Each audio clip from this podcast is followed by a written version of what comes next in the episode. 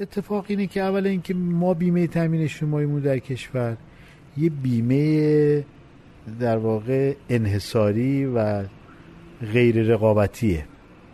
متاسفانه در طول همه این سالها از یک سم دولت ها و مجلس ها اومدن این رو یک تکالیفی بار کردن اینها رو که خارج از توانشون بوده.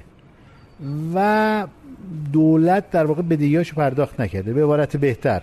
یعنی اومده دولت یا مجلسی مصوبه داده که آقای تامین اجتماعی شما زنان خاندار رو بیمه بکن.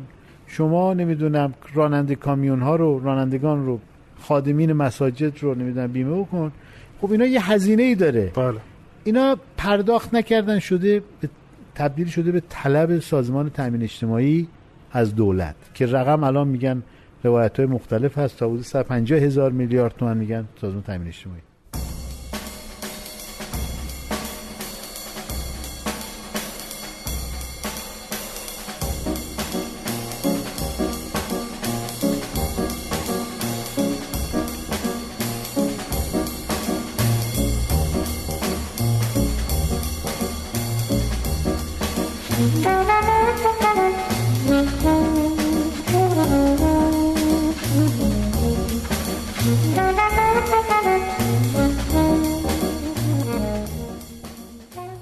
سلام من میسم زرگرپور هستم و اینجا قسمت سیزدهم از فصل سه پادکست ده صبح پادکست ده صبح پادکستی در حوزه مدیریت کارآفرینی و استارتاپ ها و ما در این فصل به داستان های فراز و نشیب کارآفرینان می‌پردازیم. سلام منم امید اخوانم و مهمون امروز ما دکتر حسین سلاح ورزی نایب رئیس اتاق بازرگانی ایران و رئیس سازمان ملی, ملی کارآفرینی و کلی کار دیگه. کلی تشکل و سمت و کار دیگه و کسب و کارهایی که ایشون رو انداختن که تو بخش قبل در واقع ایشون از صفر دارن میگن که خلاصه چی خوندن و از کجا شروع کردن کجا شروع کردن چه کسب و کارهایی رو انداختن و تا چی شد که اصلا وارد اتاق بازرگانی و این همه تشکل شدن و خلاصه اون داستانا رو میگن و توی این بخش هم دکتر یه مقدار راجع به ورود خودشون در واقع از صنایع سنتی حالا به در واقع اکوسیستم استارتاپی شرکت های نوآوری تکنولوژی صحبت کردن راجب وظایف اتاق و اینکه اتاق بازرگانی چطور می‌تونه کمک کنه به کسب و کارها راجب خیلی موانع و دردسرهایی که استارتاپ ها و کسب و کارها دارن صحبت کردیم. از جمله بیمه مالیات قانون تجارت مجوزها و اصلا راه حل اینا یه چیزش خیلی من چسبیدین که ایشون گفت من پیشنهاد دادیم ما که مجوزها رو کلا از اول ریست آره. بکنن. اصلا دیگه هیچ مجوزی نباشه. یه چیزی هم من متاسفانه فراموش کردم حین مصاحبه ازشون بپرسم. اونم این بود که شاید بخشی از مشکلاتی که الان ما داریم اینه که خیلی از آدم هایی که توی دولتن و دارن تصمیم گیری می‌کنن برای کسب و کارها هیچ وقت خودشون کسب و کار نداشتن و دوست داشتم آه. نظر ایشونو بپرسم یه بحث خیلی جالبی هم راجع به این دعوای اخیر سازمان غذا و دارو با پلتفرم ها و مارکت پلیس هایی که دارن داروها و مکمل های غذایی و داروهای بدون نسخه و اینا رو عرضه می‌کنن. گفتن و فکر می‌کنم قسمت جذاب و بروزیه. آره و خیلی جالب بود دیگه. ما برها تو مهمونامون کسی از این زاویه خیلی آره نگاه نکرده بودیم. آره. یعنی کسی که در واقع یه جورایی وظیفش support کردن و پشتیبانی کسب و کار است تا اینکه خود کسب و کار. حالا ایشون که البته چندتا کسب و کار هم دارن و خلاصه که امیدواریم که مفید باشه براتون و لذت ببرید. و قطعا این قسمت رو که اگر دارید میشنوید اگر قسمت قبل بخش اول مصاحبه آقای دکتر حسین سلاح ورزی رو نشنیدید حتما گوش کنید که با سوابق و background کاری ایشون آشنا بشید. معنی دیگه ای براتون پیدا می‌کنه صحبتایی که ایشون تو این آره، بخش یه لحظه نگران شدم اینو نگفته بودی گفتم چی شده که میسم نگفته چون تو همیشه اینو میگی. آره دیگه تعداد چیزایی که باید زیاده آره. مرسی. گوش میدیم به صحبت های دکتر سلاح ورزی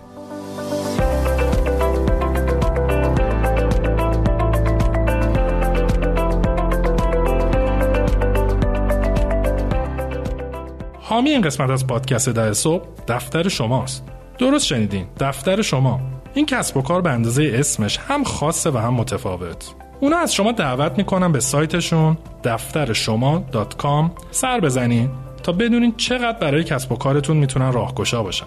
به شما پیشنهاد میدن سرویسشون رو رایگان آزمایش کنین و ببینین چجوری بدون داشتن دفتر کار میشه تو پنج دقیقه خط تلفن ثابت منشی اختصاصی سانترال مجازی با کلی امکانات بگیرین و تو بازار با کمترین هزینه و یک وچه حرفه‌ای رقابت کنین.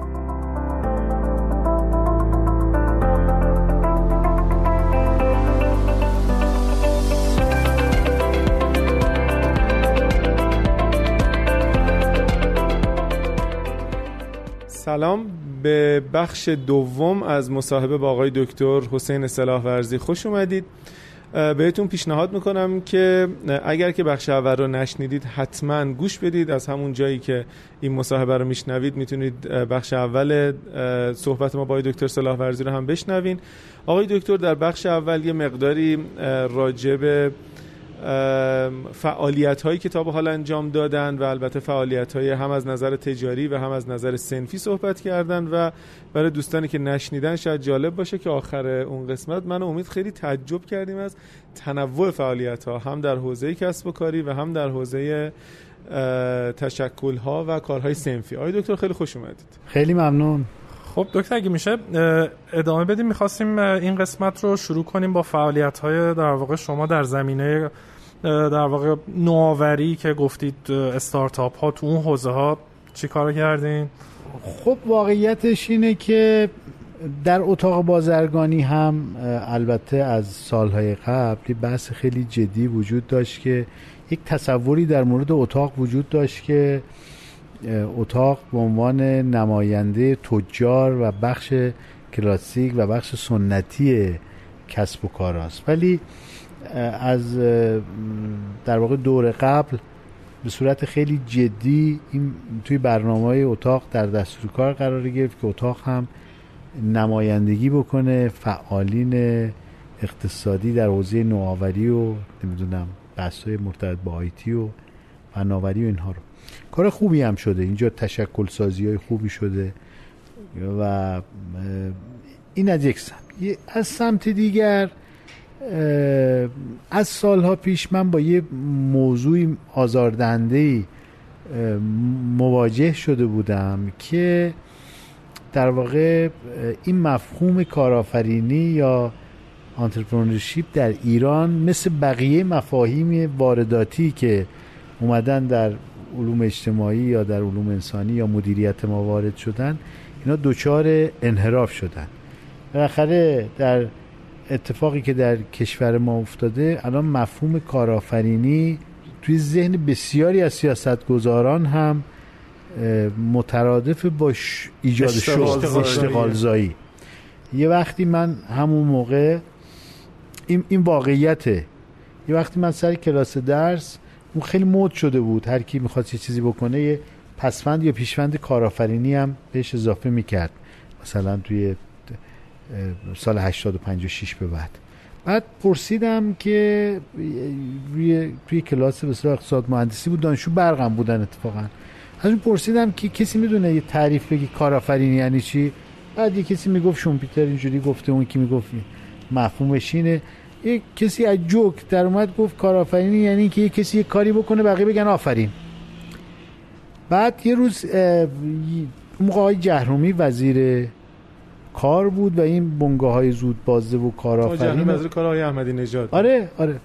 منم تو همون کانالی کارفرمایی بودم. به من گفتن که آقای همایشی از شما بیا سخنرانی کن. ما هم که خلاصه مثل این آخوندان منبر رفتنمون خوب و قبول کردیم و اونجا رفتیم. بعد همینو گفتم. خیلی هم ناراحت شد. خیلی هم بدش اومد گفتم در ذهن سیاست گذار و دولت مردای ما الان همینه که یه دی بگن آقا یه پولی پخش کنن یه پولی بپاشن یه دی بیان. و در واقع اون وچه نوآوری و خلاقیت و اون تحمل و درک ابهام از طرف یه فردی که به عنوان کارآفرین می‌خواد به صلاحی کسب و کار مفتنی بر ریسک رو راه بندازه وجود نشد می‌خوام بگم اینا رو عرض کردم. درش هم این بود که یکی از دلایلی که ما رفتیم به سمت اینکه یک تشکلی درست بکنیم به نام سازمان ملی کارآفرینی این بود. در اتاق هم کمک کردیم که هم تشکلهای دانش هم جای کمیسیون ویژه هم یک ارتباط خیلی خوبی به وجود بیاد با معاونت علمی. در شورای گفتگو در هیئت مقررات زدایی و در کمیته ما دوازدهم ما خیلی از جلساتمون رو گذاشته بودیم روی بحث رفع مشکلات فضای کسب و کار همین کسب و کارهای مبتنی بر نوآوری. دلیلش هم اینا ظلم مضاعف داشت به اینا می‌شد. بله. یعنی شما کسب و کارهای کلاسیک و سنتی همه با مانع مواجه بودن. اینا رو دیگه نه تامین اجتماعی نه مالیاتی نه, مراجع صدور مجوز همه اینا یه جوری بیشتر تو سر اینا می‌ذاره.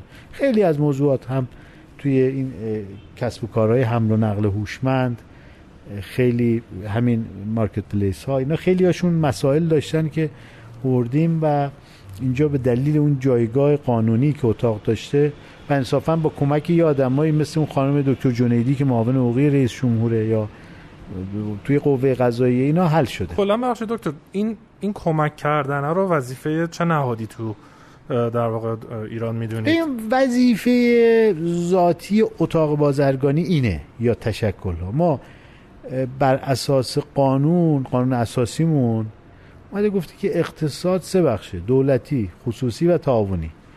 خب دولت که معلومه نمایندش کیه؟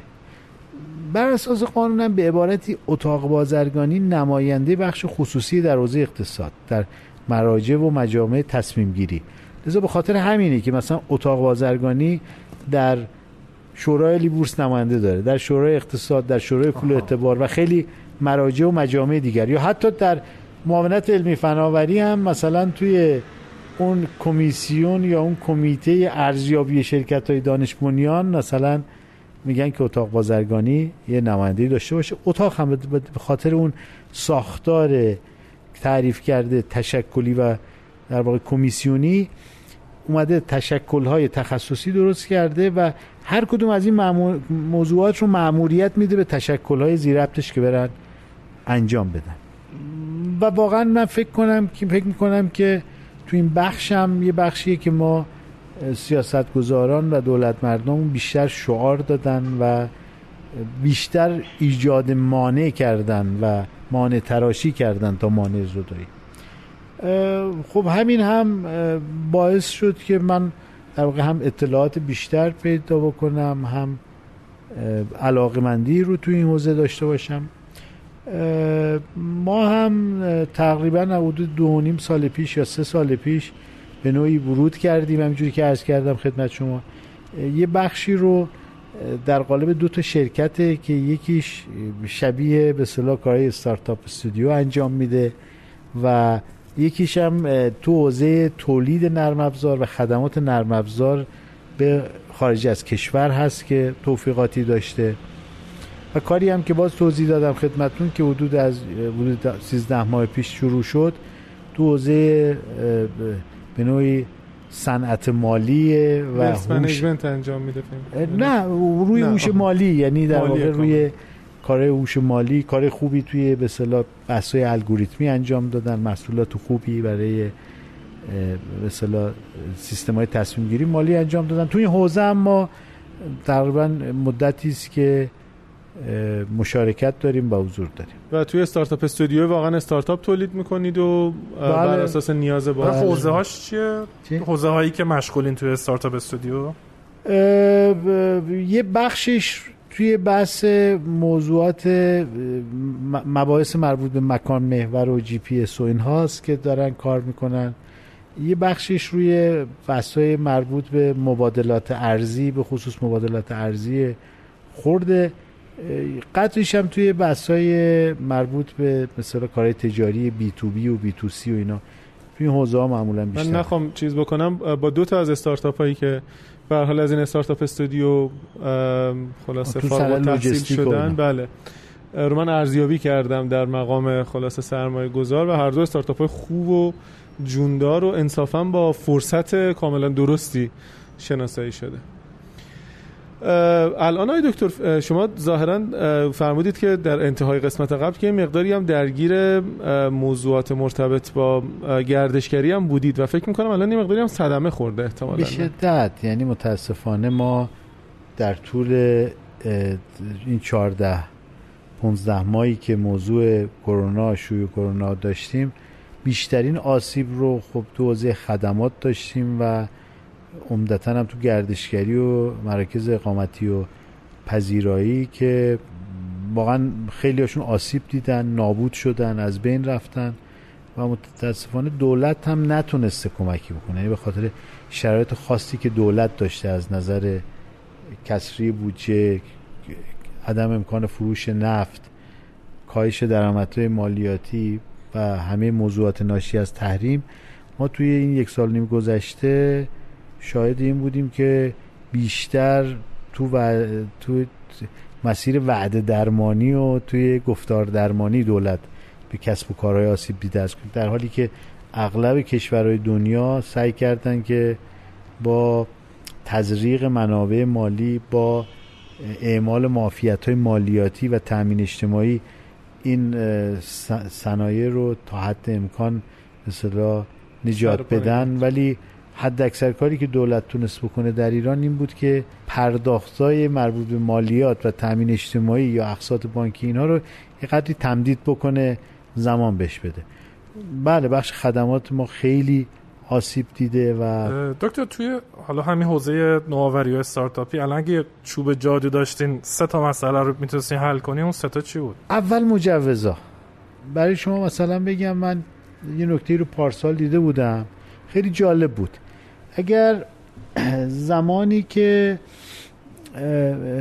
یعنی کسی می‌خواست یک در واقع کسب و کار مفتنی بر نوآوری استارتاپی در زمینه گردشگری را بندازه بعد به این می‌گفتن که خب این می‌خواست بری شرکت ثبت کنه. شرکتی که می‌خواست ثبت کنه بهش داره ثبت شرکت ها می‌گفت که شما باید بری از میراث فرهنگی گردشگری مجوز, مجوز بگیری. بعد می‌رفتی میراث فرهنگی می‌خواست مجوز بگیره انگار مثلا یک کسب و کار فیزیکی معمول رو می‌خواد انجام بده. ازش طلب یه چیزایی می‌کرد که وجود نداشت. یعنی می‌خوام بگم این زنجیره ها اینجوری با هم وصله. یا اینکه ما یه اتفاقی که مثلا بعد از اون اینماد اتفاق افتاد. خیلی زود متوجه شدیم دیدم اچنماد و تینماد و اینا شروع دارن می‌کنن. هر دستگاهی که از کارهایی بود که از طریق همین اتاق بازرگانی و از طریق در واقع شورای گفتگو ما و هیئت مقررزادهی جلوش رو گرفتیم.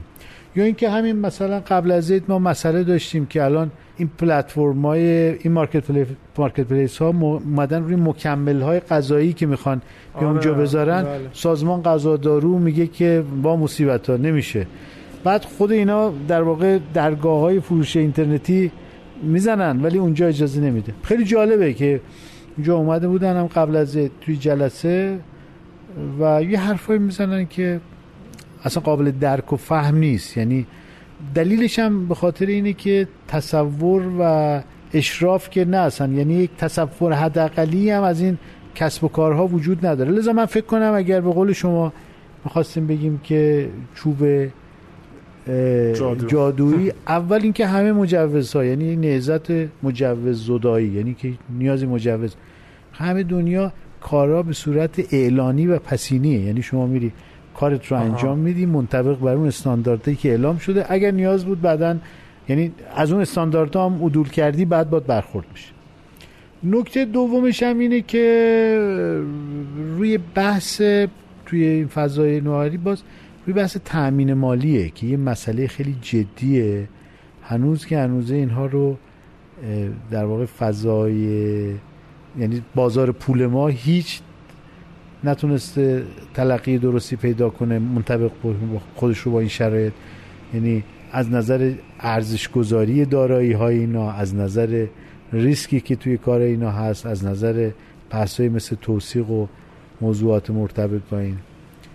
و نکته سومی هم که باز اگر بخوام باز بهش مراجعه بکنیم و عنوان مانع اصلی بدونیم برخوردهای باز قضایی و برخوردهایی که با این پلتفرم ها از نظر حوزه قضایی یعنی منظورم دادگستریه با اینها انجام میشه و اون موانعی که برای اینها اعمال میشه. این در واقع مثلا حالا اشاره کردیم به پلتفرم ها و مارکت پلیس حالا این دقیقا مکمله که گفتیم. فکر کنم امروز یا دیروز اتفاقا الان که آخر فروردین آقای محمدی دیجیکالا توییتی زده بودن. خب این خیلی در واقع داغ داغ آقای. نازمی آقای جهانپور توی سطح آره، سوشال مدیا. آره. بله. اینجا- سوال اینه که این آموزش و فرهنگ سازی که اصلا این مفهوم جا بیفته. مثلا اسنپ بارها درگیرش بود و اینا. اینکه جا بیفته برای دولت مردان که این آگاهی از این که اصلا این چجوری کار می‌کنه یه پلتفرم یا مارکت پلیس این چجوری باید انجام بشه؟ ببینید ما توی کشور با یه مشکلی مواجهیم و اون تعدد و تورم مقرراتیه. ما توی کشوری داریم زندگی می‌کنیم که حدود 11 هزار قانون وجود داره و نزدیک به 80 هزار مقرره. من مقاله دیدم حدود مثلا 5 6 ماه پیش یا بیشتر. اتفاقا به خیلی از این آقایون دولت مردا از جمله معاون اول و اینها هم دادم. یه پژوهش معتبر دانشگاهی بود که توی اونجا اومده بود گفته بود که به ازای هر یک نمره بهبود شاخص ادراک فساد در یک کشور تا یک و هفت درصد رشد اقتصادی پایدار صورت می‌گیره. یعنی اگر که ما ما, ما, ما توی نمرمون توی یعنی جایگاهمون تو شاخص ادراک فساد مثلا فکر کنم 128 میم یعنی اگر ما سه نمره شاخص ادراک فساد در کشور بهبود پیدا بکنه تا حدود 5 درصد رشد اقتصادی بدون هزینه بدون سر. حالا این چه اتفاق میفته کجا میاد این شاخص ادراک فساده؟ تازه سه نمره ما بهبود بشیم مثل سوئد و دانمارک و اینا نمیشیم ما باز مثل تو حد سودان و نمی‌دونم گابون و این کشور. این کجا اتفاق میفته ببین خود یه وقتی من یادمه که یکی از این بزرگان در دولت یک گزارشی می‌داد. می‌گفت که یک نظرسنجی انجام شده. عددا یادم نیستم ولی به طور مثال اگر از پرسش شوندگان پرسیده شده که شما چقدر فکر می‌کنید فساد اداری وجود داره مثلا 93 درصد گفتن که قطعا فساد اداری گسترده وجود داره. بعد سوال دیگری که پرسیدن گفتن چند نفر از شما تجربه کردید پرداخت مثلا زیرمیزی رو؟ یا با سراحت ازتون رشوه خواستن. یه دفعه این درصده شده مثلا 13 درصد. می‌خواد بگه که 80 درصد این تجربه نکردن ولی ادراک و این حس رو دارن که فساد گسترده وجود. خب این کجا میاد؟ از مقررات اضافه و دست و پاگیر یعنی این شبکه مقررات می‌خوام بگم که به یه شکلی شده اونی که در سازمان قضا دارو نشسته به طور مثال اینقدر این مقررات زیاده. یه بخشیش تصورشون این است که اینا نماینده خدا هن در اینجا که بایستی اجازه ندن که هیچ اتفاقی و تشخیص. منافع ملی و همه اینا به عهده اوناست. یه عده دیگری هم ممکنه علیاذ بالله مثلا مشکلی هم داشته باشن که حتما در ایران نیست اونا بیشتر در کشورهای همسایه است اینجا احتمالا ما نداریم. ولی یه دم هستن که آدم های سالم و سلامتی هن. قرض و مرضی هم ندارن. ولی وجود این همه مقررات دست و پاگیر ناخدا اینا رو محاف... ناخداگاه اینا رو محافظه کار می‌کنه. و از ترس دستگاه نظارتی مجبورن سختگیری کنن اولا اینکه در شما این حس رو به وجود میارن که حتما این همه داره سختگیری می‌کنه منو می‌بره میاره می‌خواد یه چیزی می‌خواد. یعنی یک فسادی پشت قضیه بله. ایشون اصلا پشیمون میشه کسب و کار رو ول می‌کنه. میگه من دنبالش نمیرم. ولی اولین کاری که در این مملکت اگر بخواد اتفاق بیفته یعنی چه اهم از کسب و کارهای مبتنی بر نوآوری یا کسب و کارهای سنتی واقعا باید یک نهضت مقررات زدایی باشه. یعنی ما پیشنهادم دادیم من هم چند وقت پیشم توی جلسه هست باید بیان ریست کنن. یه بار بگن آقا هیچ مقرراتی وجود ندارد برای هیچ کاری. مگر. دستگاه مربوطه. بیاد با ذکر دلیل و با جزئیات و بیاد بگی که به صورت خب به شما اعلام کنن شما خواهی کار انجام بدی. این رعایت اینا رو باید انجام بدی. اگر انجام ندهی بالاخره خود با مشکل برمیخوری. یعنی به صورت اعلانی باشه همه دنیا رفتن کار تجربه کردن. کار عجیب غریبی نیست. در انگلیس در کره جنوبی در اندونزی. یک رویه معروف وان این تو اوت. میگن که اونا رسیدن به جای گفتن آقا اصلا وضع مقررات جدید مجوز جدید ممنوع است. مگر اینکه با- با دلایل توجیهی تازه اونم در شرایطی که دو تا مقررات قبلی رو از مدار خارج کنی. آها. مثل خودروهای فرسوده. فرسوده. لذا توی مدت اینا به تعادل ما, ما اینجا در واقع همچین حالتی نیست. یعنی بالاخره شما موقعی که میری ببینید همین نکته پیش اومد دیگه. سازمان غذا دارو خودشو مستثنا می‌دونه هزار دلیلم به عنوان امنیت غذایی و نمی‌دونم هزار دلیل اینجوری توجیه می‌کنه که خودش رو مستثنا بکنه از موضوعاتی که شورای رقابت هیئت مقررات صدایی ورود می‌کنه. آموزش پرورش اینجوری. وزارت ارشاد. این اینا اصلا یه خودشون رو اون راه زدن که آقا اصلا ما کسب و کار نیست این کاری که مرتبط با ما اصلا مجوز می‌دهیم. در صورتی که کسب و کار هر کاری که در قبالش درآمدی باشه نمی‌دونم تعریف استاندارد داره و جهانی.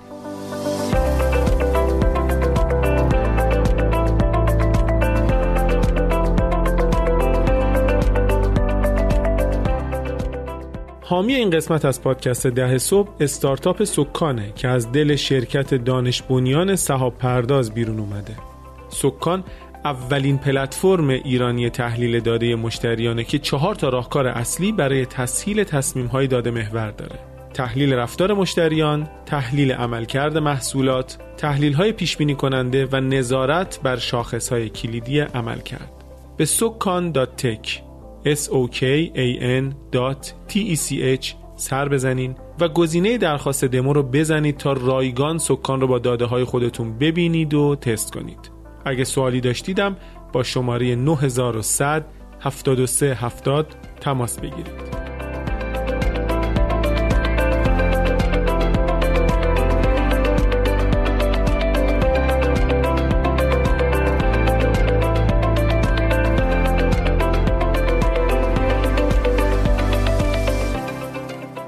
دکتر من سه تا سوال دارم که معمولا درد و عذاب اول سومیشو بپرس.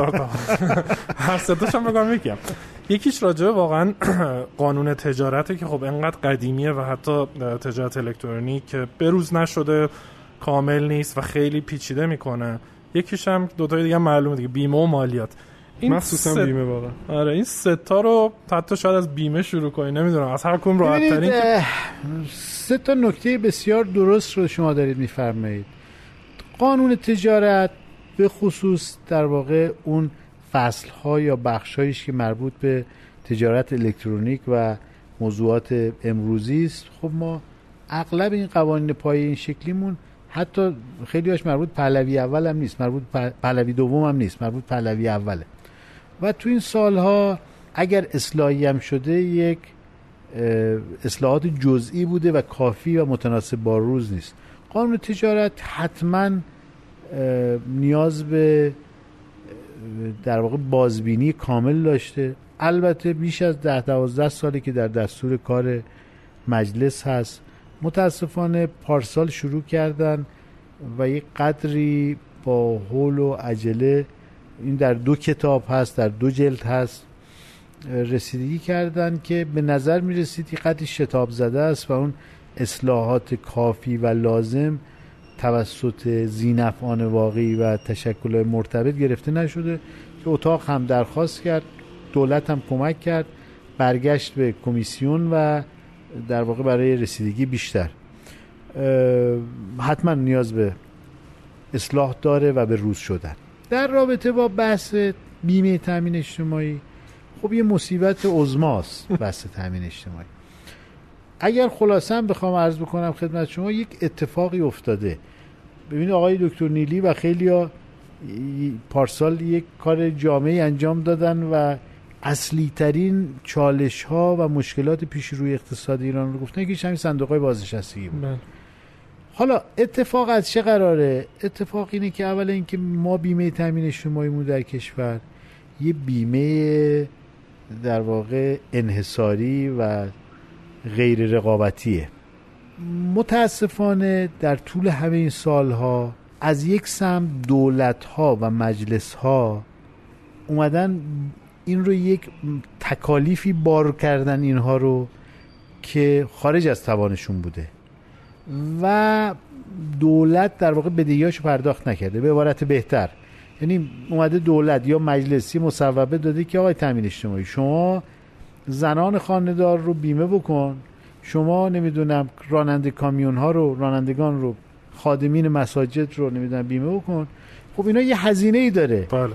اینا پرداخت نکردن شده تبدیل شده به طلب سازمان تامین اجتماعی از دولت که رقم الان میگن روایت های مختلف هست تا حدود 150 هزار میلیارد تومن میگن سازمان تامین اجتماعی. از یک سمت دیگه اومدن برای رفتارهای پوپولیستی و عوام فریبانه اومدن گفتن که سن بازنشستگی رو هی آوردن پایینتر پایینتر. یعنی درآمد این صندوق ها ورودی هاشون کمتر میشه زودتر بایستی در واقع مستمری و بازنشستگی از اون مدلایی که نمی‌دونم زنان سن بازنشستگیشون تغییر بکنه مرخصی زایمانشون اون همه هزینه های اضافه به صندوق تامین اجتماعی وارد. از سمت دیگه هم تامین اجتماعی به عنوان یک صندوق به عنوان بخش عمدهش به عنوان نهاد مالی باید این دارایی هایی که از محل حق بیمه می‌گیره اینا رو مولد کنه ارزش افزوده ایجاد بکنه. بلا که از حق بیمه ای که می‌گیره هزینه‌اشو بده خب معلومه یه جایی قفل میشه.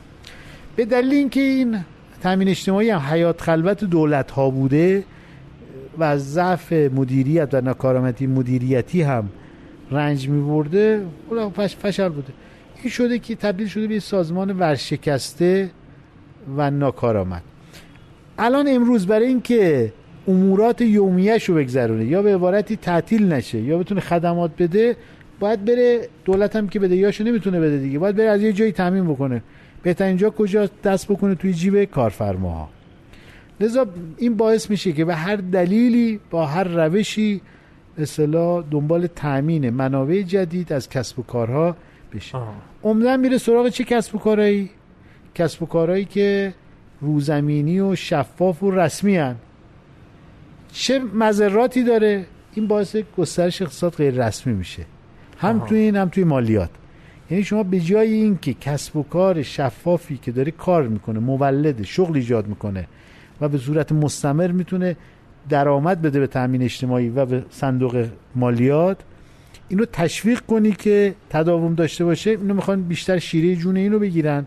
لذا همه دارن میستن به سمت مشاغ...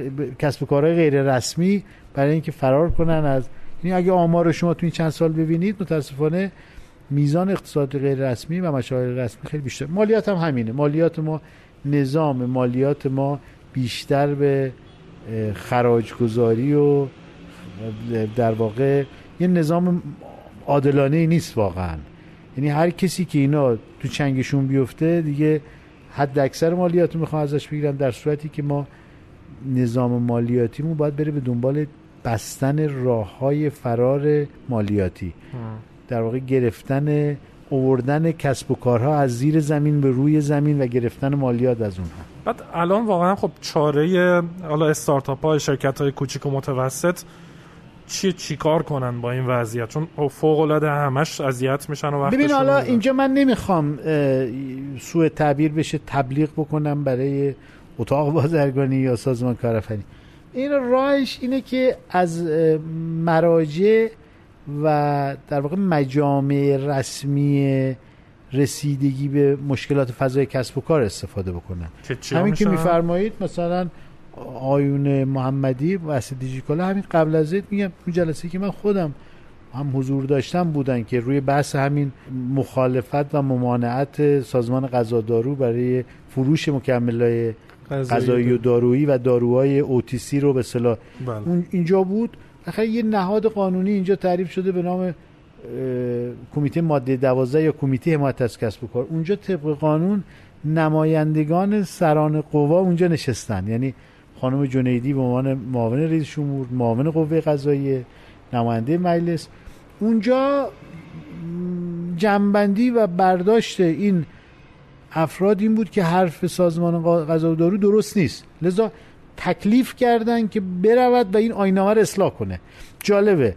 با وجود اینکه مثلا نزدیک به دو ماه گذشته اقدام همین هفته گذشته ما پیگیری کردیم که اگر سازمان غذا دارو این کار رو نکند خود اصطلاح اتاق به همراهی به همراه تشکلهای مربوطه بشینه یا آینامه بنویسه. لذا می‌خوام بگم که این موضوعاتی که در حوزه فضای کسب و کار دارن یعنی میگه تا نگریت تف که نوشد لبن. تا اینا نیان و مسائلشون رو نگن. دلایل توجیهی رو نگن. راه حل ندن. نمیشه کاری کرد.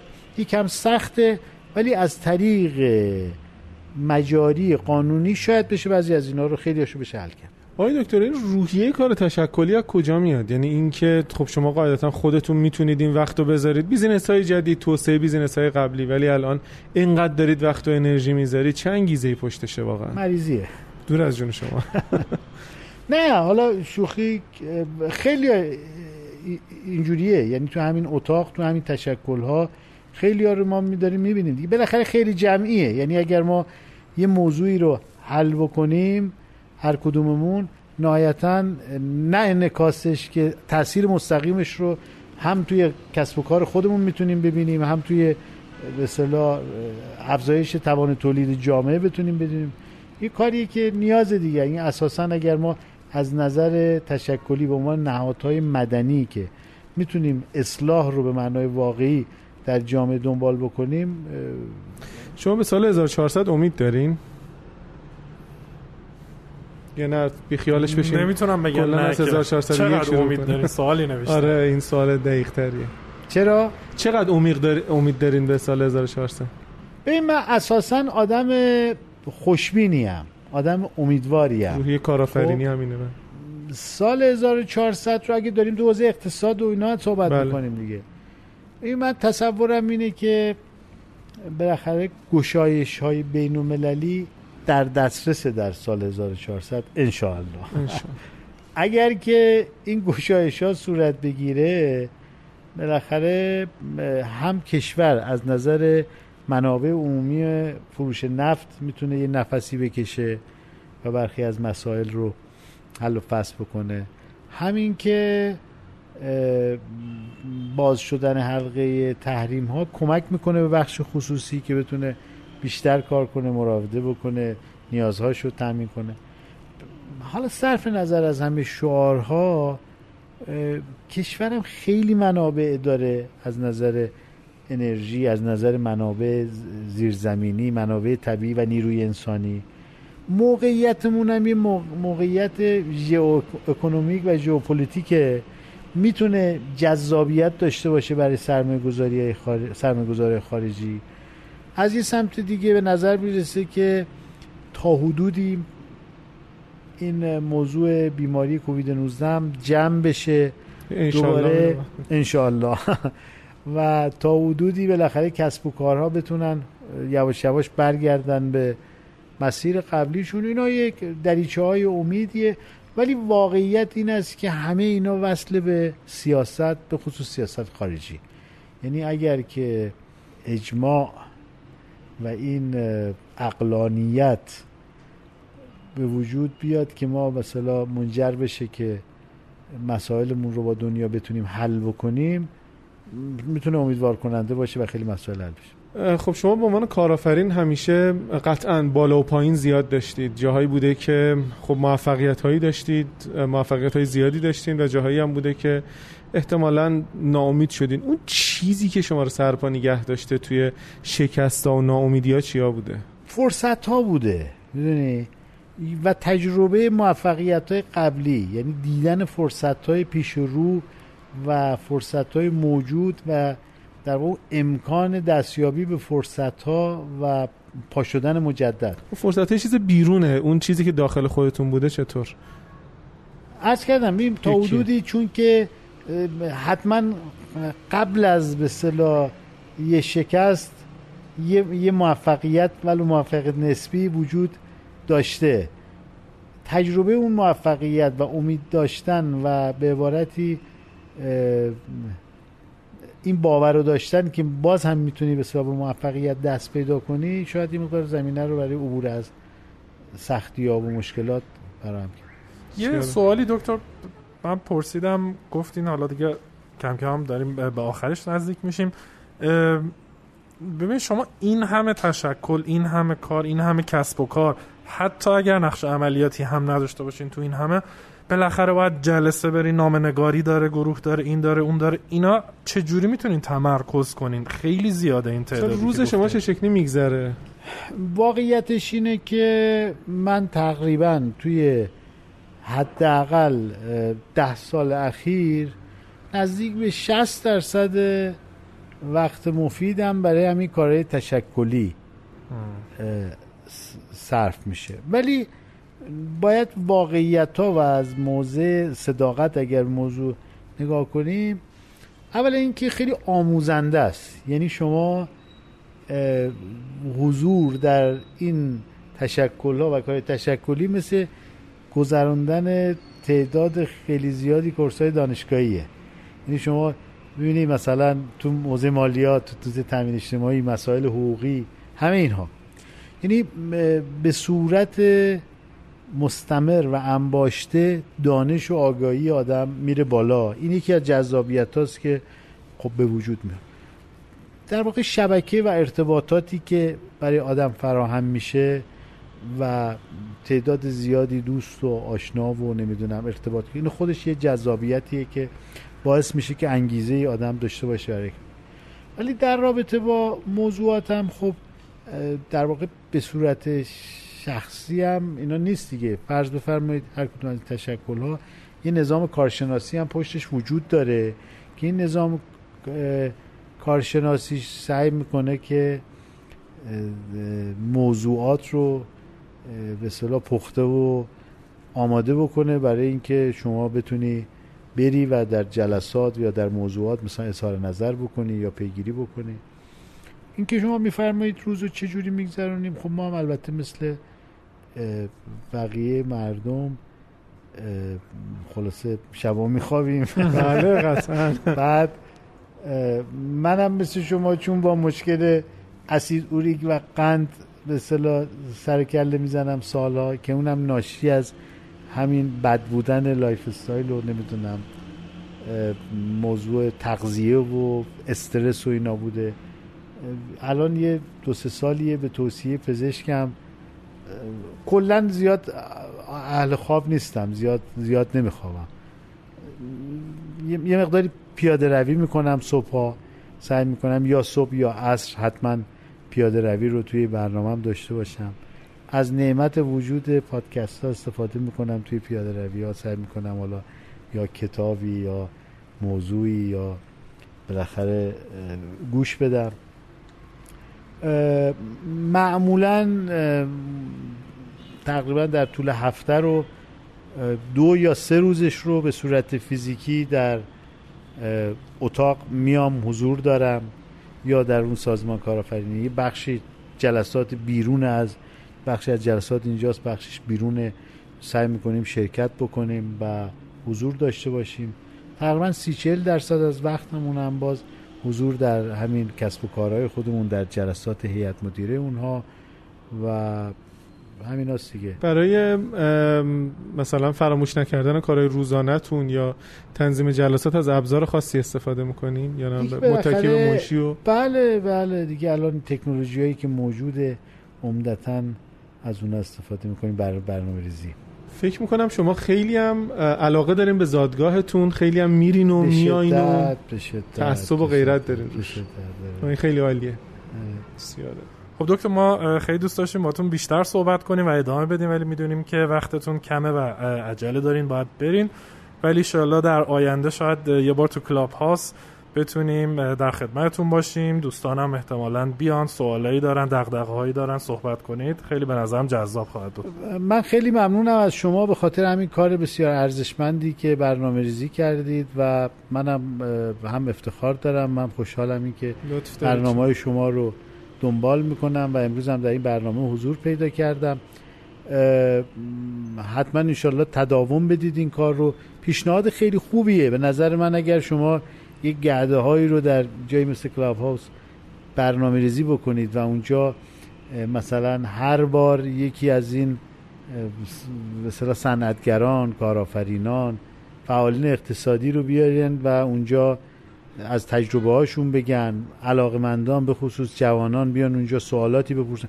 به خصوص اینکه طیف گسترده از جوانای ایرانی که خارج از کشور هستند و بر هستند بله، بله.